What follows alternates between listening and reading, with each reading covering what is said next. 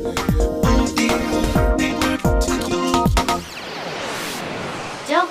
オーディオニュース。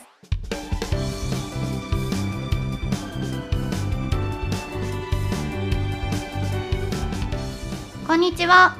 10月23日ハンモックスタジオからお届けする城北オーディオニュース。ナビゲーターのあやとコメンテーターのりんたろうでお届けします。よろしくお願いします。今週も気になるニュースそして城北地区のニュースをお届けしたいと思います。この番組は城北信用金庫の提供でお送りします。それでは今週のニュースを紹介していきたいと思います。Facebook が新ソフトを公開。英語を介さず100言語翻訳可能。SNS 最大手の Facebook は10月19日機械学習によって英語を介さずに100言語を翻訳できる初のソフトウェアを公開しました。このオープンソースの人工知能ソフトは世界約20億人超えの Facebook ユーザーに対し160言語のコンテンツをより良い形で提供支援することを狙いとしています。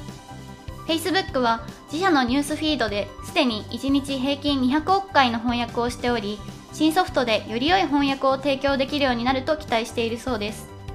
いやこのソフトすごいですよね。うん。これまでのソフトだったら例えば中国語からフランス語に翻訳する場合に、はい。中国語を1回英語に直して、うんうん。それでその英語を、えーフランス語に直す、まあ、そういう形だったわけですけれども直接いけるっていうことでより自然な翻訳そういうのが期待できるんでしょうね。そうですね。今までだと翻訳してもあまり上手な文章になってないことが多々ありましたそもね。うんですよね。はい、今回の新ソフト導入は効果が見込めそうですね、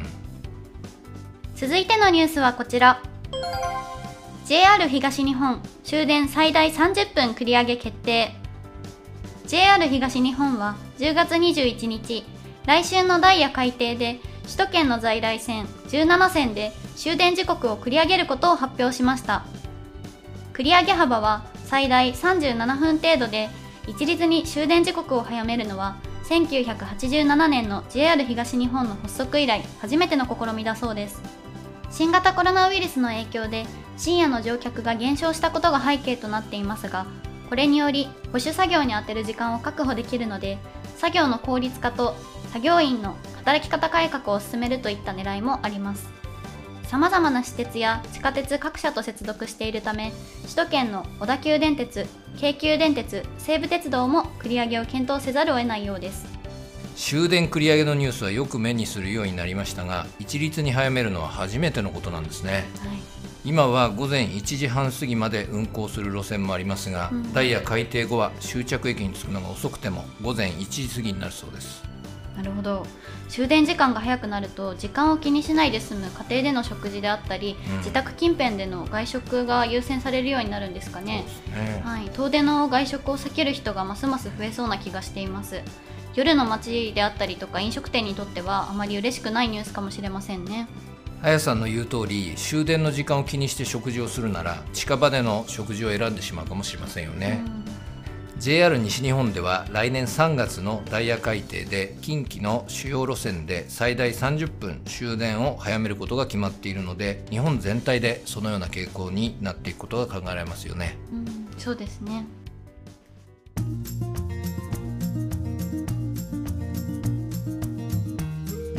これまでの日常が当たり前でなくなってしまった2020年。ビジネスがうまくいかなかったり友達と気軽に会えなくなってしまったり思い通りにいかない毎日が続きますよね。そんな日常をどう変えていくかこれからの毎日をどんな風に想像していくか皆さんと一緒に見つけていきたいと思います。未来を引き出せ。城北信用金庫です。それでは城北地区のニュースです。飛鳥山旧渋沢庭園にて渋沢ガーデンスペシャルホリデーを開催。10月30日からの3日間飛鳥山公園内にある旧渋沢庭園にて東京北区観光協会が主催の飲食イベント渋沢ガーデンスペシャルホリデーを開催します。渋沢栄一が住居を構えていた庭園でかつて各国の要人たちを招いて開催されたと言われている食事会の雰囲気を味わうことができるそうです。このイベントは昼と夜の2部構成。昼の部は渋沢王がパリ万博に行きフランス文化に大きく影響されたことにちなみ旧渋沢庭園の周りにフランスの雰囲気を感じながら食事を楽しめるキッチンカーが出店するそうです。詳しくは東京北区観光協会のホームページをご覧ください。先週に引き続いて渋沢栄一に関するお知らせですが旧渋沢庭園でのイベントっていうのはなかなかレアなんじゃないですか？そうですね。なかなかないですよね。コロナウイルスの影響でイベントも中止になることが多かったのでこのようなイベントが開催されるのはとても嬉しいことですよね。いいですよね、はい、この時期気温もちょうどいいので外でのんびりするのもいい気分転換になりそうです。お近くの方はぜひ行ってみてくださいここで城北信用金庫からのお知らせです。城北信用金庫が運営するウェブメディアナコードをご存知ですか？